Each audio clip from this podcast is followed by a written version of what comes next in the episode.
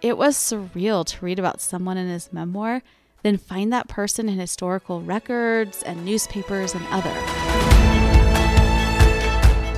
Hello, Anastasia Harman here.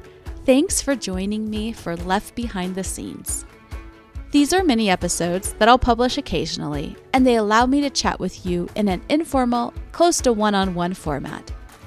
In these episodes, I'll offer you answers to frequently asked questions about the Left Behind podcast, descriptions about how I research the people I highlight, and details on topics that tie into Left Behind episodes. So let's get started.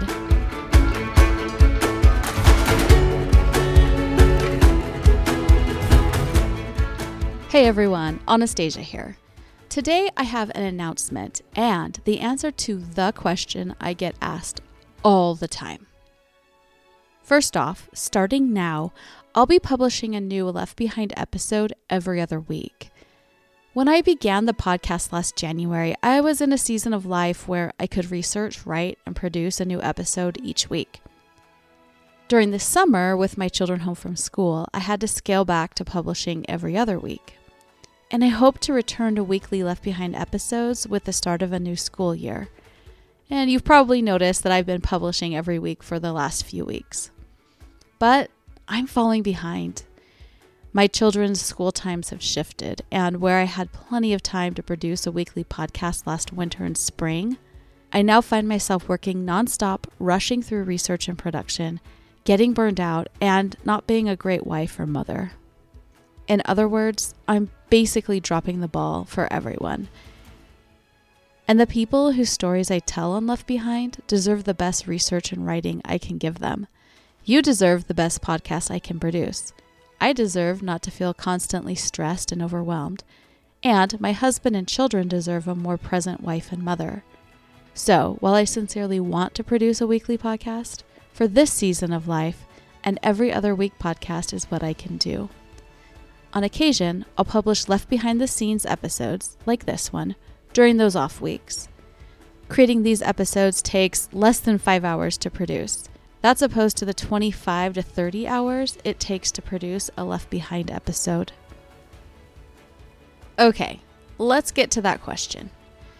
Every time I tell someone what I do and explain my podcast, they ask a variant of this question how did you get interested in researching World War II POWs in the Philippines? I think there's a couple of factors at play with this question. First, I'm a woman, and women don't typically seem to be into war history. Second, I'm rather young. I mean, my children are all in elementary school still. While it seems that most people I know in this work are near or in retirement. And third, well, World War II in the Philippines is not something most people have ever heard of. So, since my origin story is a conversation I have quite often, I thought you might like to hear it too. As you likely know, my great grandfather, Alma Salm, was a POW in the Philippines during World War II. By the way, I'm publishing an episode about him by the end of the year, and I can't wait to share it. As you also likely know, he wrote a memoir of his wartime experiences. That memoir is 246 typewritten pages long. And just to be clear, that's typewritten on a typewriter. I'm not sure when I became aware of the memoir. It seems like I've known about it all my life. My father had a copy of the memoir. It's never been bound or published, just a pile of papers in a box. I've always been interested in World War II. As a high school senior, when people asked me what I wanted to major in in college, I would say, American history with an emphasis in World War II. I ended up majoring in English and have spent most of my career writing and editing. Life, am I right? But shortly after college, I decided I wanted to read my great grandfather's memoir. So I made a photocopy of my dad's copy and I put it in a three ring binder where it remains to this day, right next to me on my desk. As I read it, I was appalled to learn what he and his comrades went through we never learned this in high school history class. Since my family didn't have a typewritten digital copy of the memoir, I decided to start transcribing it because that's what 24 year olds like to do with their free time or something.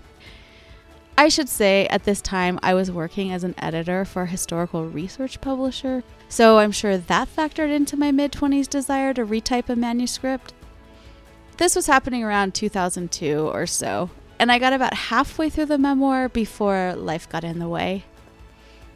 The memoir is difficult to read in some ways because Alma wrote about people and places and events that were very familiar to him, but totally over my head because I didn't have the context.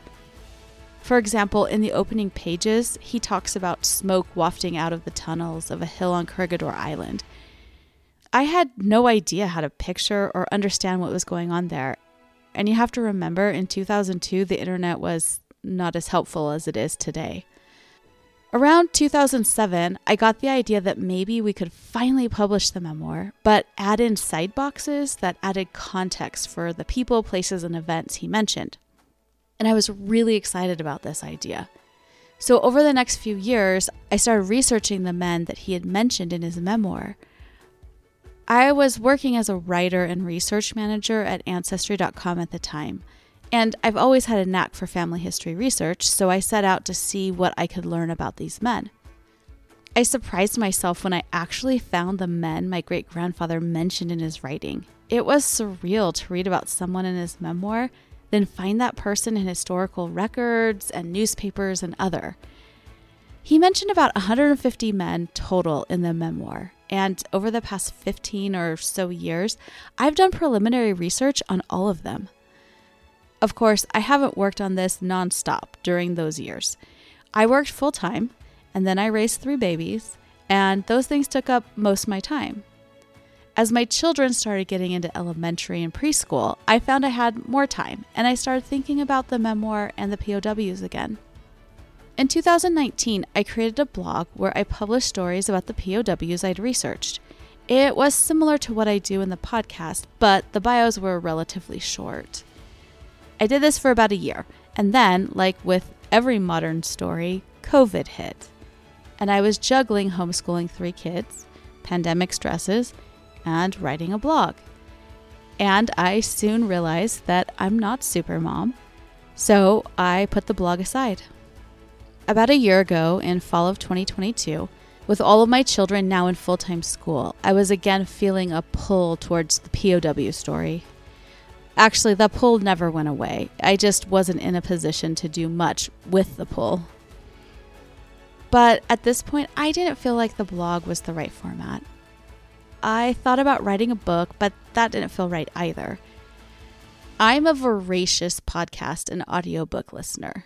It's why my house is at least semi livable. Listening to true crime just somehow makes housework a little more doable.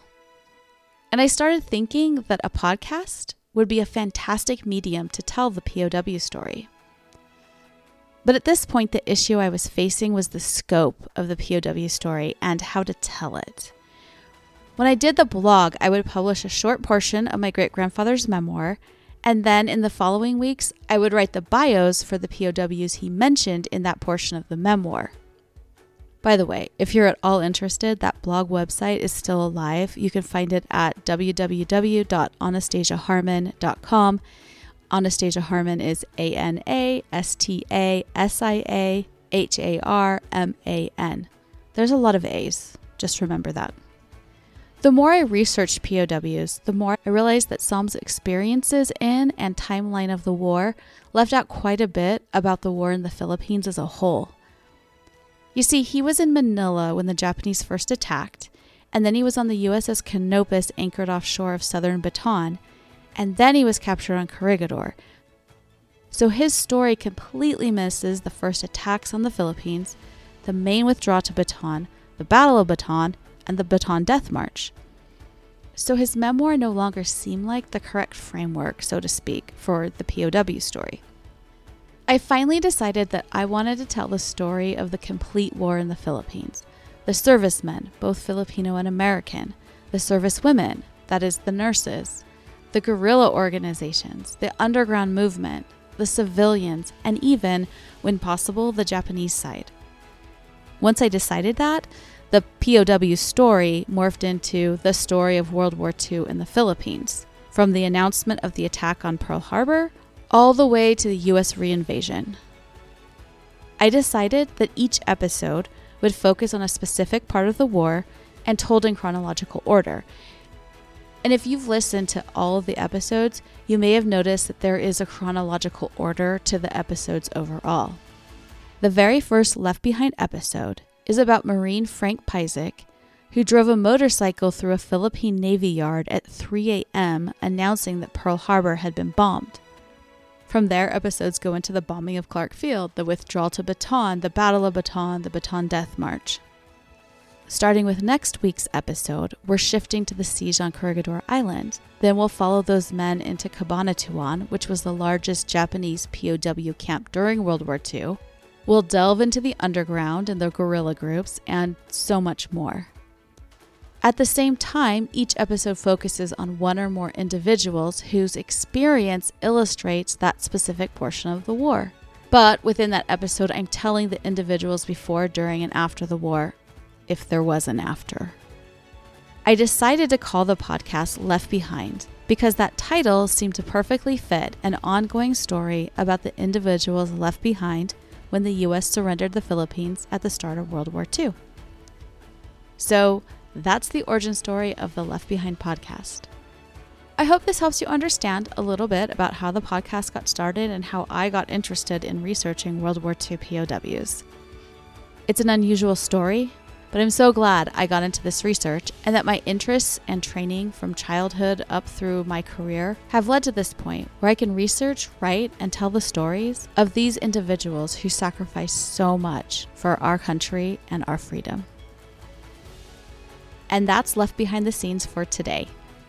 I'll be back next week with a new Left Behind episode about the siege on Corregidor Island. Please remember to like and subscribe to Left Behind so you know when that new episode drops. And please consider telling a friend about the podcast. Have a fantastic week.